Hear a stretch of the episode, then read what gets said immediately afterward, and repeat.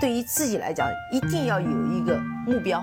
一个企业，它真的要对什么人负责任？嗯，要对社会负责任，嗯，对员工负责任，对股民负责任。这个三个责任，一个国家的发展，实体经济是永远是是顶梁柱。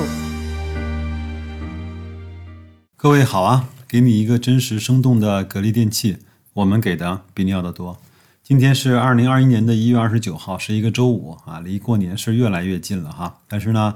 特别不给力的是，这段时间无论是大盘还是格力呢，是波动起伏的相对比较大。特别是昨天啊，市场大跌，格力也大跌。当然啊，其他的股票也在跌。但是呢，有人说，那别的股票去年还涨了呢，那格力去年没涨，今年也跟着跌，那这不是更气人吗？最近一段时间呢，白老师的后台，包括我的微信呢，基本上都快被大家 给发爆了。啊，那如果就像昨天吧，开盘就有人问我白老师，今天你买了吗？我说，如果今天大跌了三个点，我会买的，可能不会买很多，那五百股、一千股这样的买。然后呢，有人说，那格力到底这些除了空调之外的这些多元化到底行不行呢？那我说。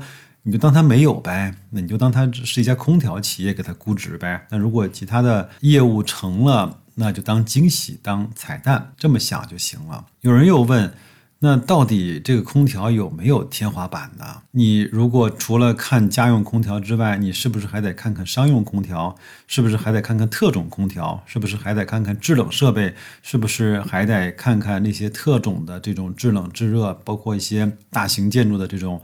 空气改良的这些设备，如果你这些都不看的话，那看看格力的市净率呗。昨天大跌完了之后，格力的市净率又回到了三倍的 PB。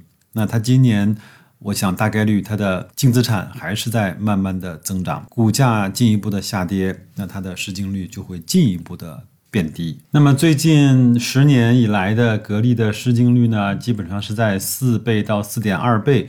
那三倍呢，已经回落到平均值相对比较靠下的这样的一个位置了。那我会相对比较在意格力的净资产的这种比例。那我认为格力的净资产它一定是有质量，一定是有含金量的，好吧？这是只是我的一个看法，千万不要。误导跟影响了大家的这种判断啊！今天我在雪球呢看过一个帖子的下面的一篇留言啊，他说最近啊这几年凡是吹格力的那些大 V 呢，都是误人子弟，耽误人的赚钱，断人财路。那我想，我看到很多非常负责、客观和务实的。这种雪球的大 V 呢，都是用数据分析，包括对一家公司的这种剖析来去解读格力电器，而不是说用算命、用线路图啊、用反转点这样的方式，用题材概念这样的方式来去解析格力电器。那我认为，像这样的大 V，他的文章、他的视角、他的观点，我是愿意听的。你看看那些现在。有很多的这些高价股跟估值非常高的这种题材股、概念股，那些下面的留言，他们是用什么样的方式来去证明这个股价的高是有道理和有逻辑的？你看完之后再回来看看这些人，那我觉得到底谁在误人子弟，到底谁在断你的财路？当然，可能一切的原罪都是来自于股价的不涨吧。那今天呢，白老师给大家带来一篇文章的节选。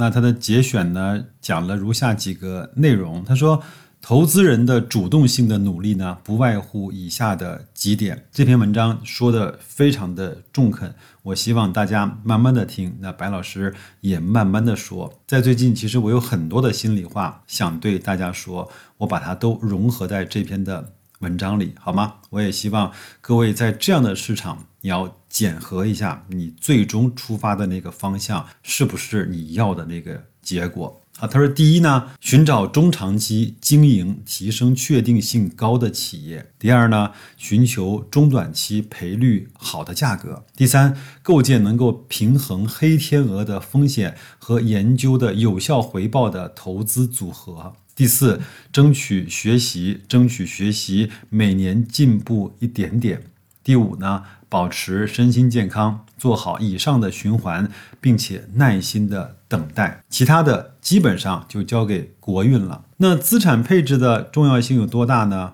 我觉得它它是第一位重要的，但是它一定是在一个长期的刻度上才能够显示出这种优势的。我觉得至少得拿到个三五年，或者是八九年，甚至超过十年，才能够显示出资产配置的。魔力。第二呢，所谓的配置一定要有足够的力度才有效果。优质的配置机会，你只配了很轻的资产也没什么意义。第三，资产配置并不必然导致升值，但是它是分担风险的，这两者的区别很大。最后，配置的重要性与单一资产的规模成正比。大部分的问题而不是配置，而是规模。有句话说的非常的深刻：繁荣。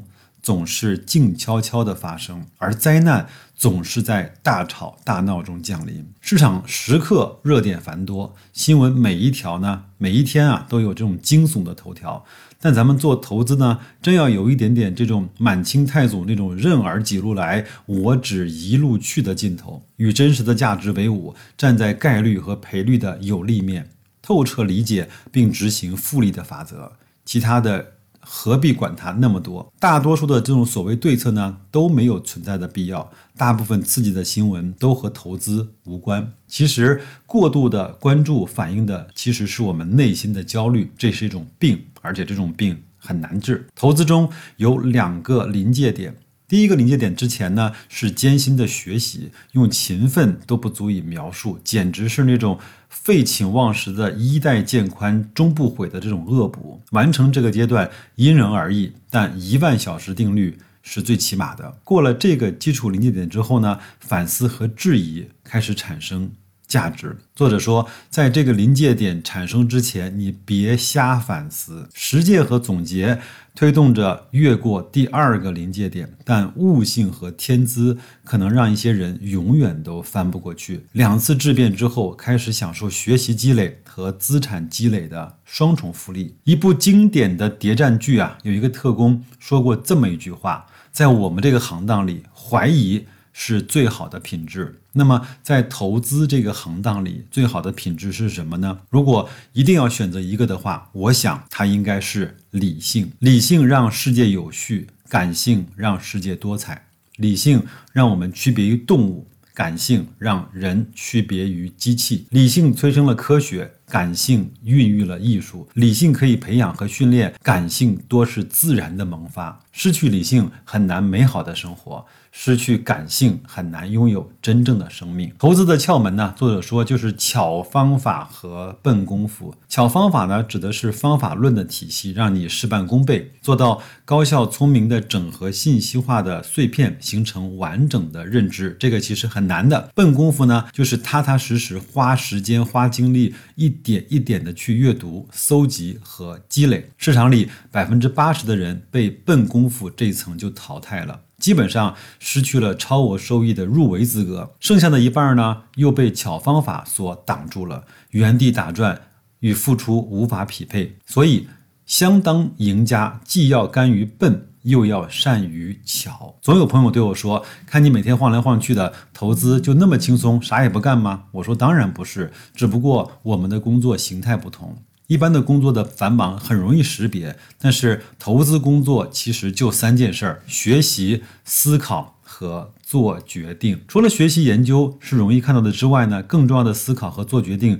完全是可以一点的外在表现都没有。但是其实他们才是最重要的可积累的无形资产。职业投资人的社交很单纯，不需要维系多余的社会关系。在主动筛选之后，沉淀下来的主要有三种人：第一种是有料。某一方面的学识很好，能弥补自己的知识短板和开拓思维，与之交流呢是有益的。第二种呢是有趣，或丰富、豁达，或古灵精怪，与他交往呢总能够给生活带来一抹的亮色。第三是有品，就是能够信任，能够靠得住，价值观相近，可坦率地说心里话。当然，如果能够多条兼顾，自然是交友的上乘精品。投资很难赚到你不信的那份钱。我想把这句话送给我们所有投资，不管是不是格力，你手中持有的那只股票，投资很难赚到你不信的那一份钱。往小了说，对一个公司没有充分的信心，你最多只能够赚到财务数据直接相关的那点钱。再远一点、再长一点的钱，你是不可能赚到的。往大了说，对国家未来从心底悲观，那么最多赚到的是几个波段的小聪明的钱。想赚大钱也很难，格局啊、历史感这些东西，百分之九十九的时候的表现都是非常的虚的。但是在百分之一的重要决策的时刻，往往就是强大的信念的真正的支撑点。文章就这么短，我大概截取了它三分之一到四分之一的长度。以后有机会，我再把前面的几个章节跟大家做比较详细的分析和分享。真的是讲得非常好。如果一般人听完之后，这一段又是一个另外类型的鸡汤，但是在做了这么多年节目，在做了这么长时间的投资，白老师认为每一句话都是恰恰说到了我的心坎里。这篇文章我记得应该是在二零一七年左右，我收收藏在我的微信收藏夹里的。这两天翻出来看，依然是感触颇多，特别是在当下啊，市场波动。有的疯涨，有的狂跌，被誉为好学生的格力永远被挤在那个班级的角落，被任何人上去踏一脚、唾一口。这样的时候，你到底靠的是什么？靠的是对公司的了解吗？对董明珠的信任吗？还是你的格局、历史感？这些在百分之九十九的时候都表现出来很虚的东西，但是在那个百分之一的时刻，它恰恰是支撑了你坚强信念的。那个最主要的因素到底是什么呢？我也想各位在持有格力呀、万科呀、平安啊，还有那些不大涨的那些股票中，你到底看一看到底是什么让你能够坚持到现在？又到底是什么让你碰到一点风吹草动就想变换大王旗的那样的一个不确定性？好吗？今天是周五，祝各位周五工作愉快，周末好好的去思考一下。那就这样吧，再见各位。